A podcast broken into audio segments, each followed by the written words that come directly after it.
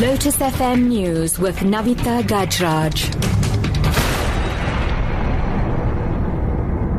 12 o'clock, good day. Fitch has cut its 2015 and 2016 economic growth forecast for South Africa due to ongoing energy supply constraints. Now, Fitch forecasts Africa's most developed economy to grow 2.1% this year and 2.3% next year before ticking up to 3.1% in 2017 if electricity shortages ease.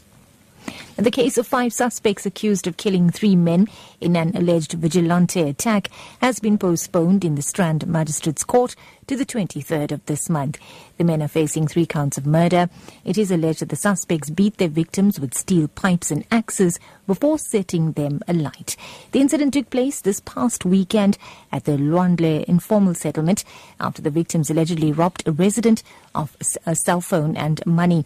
The state has indicated that it will oppose bail when the men appear in court because it is a Schedule 6 offence. The African Union Chairperson Nkosazana Dlamini Zuma has warned that if Africa's measure on women empowerment and development continues at the same pace, gender parity will only be achieved in 80 years' time. Dlamini Zuma officially opened the African Union Summit of the Executive Council consisting of foreign affairs ministers. The meeting is preparing for the Heads of State Summit over the weekend. A gender scorecard will be launched to access the country's performances. Dlamini Zuma says gender transformation must be speeded up. In other news now, the University of Cape Town has conferred honorary doctorate degrees on three prominent South Africans for their role in upholding the Constitution as part of its law graduation ceremony.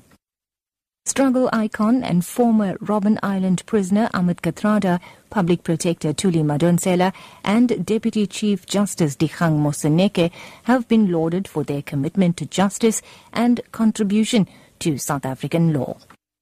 UCT Vice Chancellor Dr. Max Price says by honouring the three, the institution hopes to inspire budding legal practitioners to follow in their footsteps of being fearless advocates of the rule of law. And wrapping up, the City of Cape Town's Disaster Risk Management says an emergency simulation exercise is currently underway at the Koeberg Nuclear Power Station on the Cape West Coast. The exercise is carried out annually to test disaster management's contingency plans in the case of a nuclear disaster. Spokesperson Charlotte Powell says the disaster risk team or the Disaster Risk Center has been made fully operational in order to monitor public safety and to provide assistance to the public if required. That's the news at 12, your top story this hour. Fitch has cut its 2015 and 2016 economic growth forecasts for South Africa due to the ongoing energy supply constraints.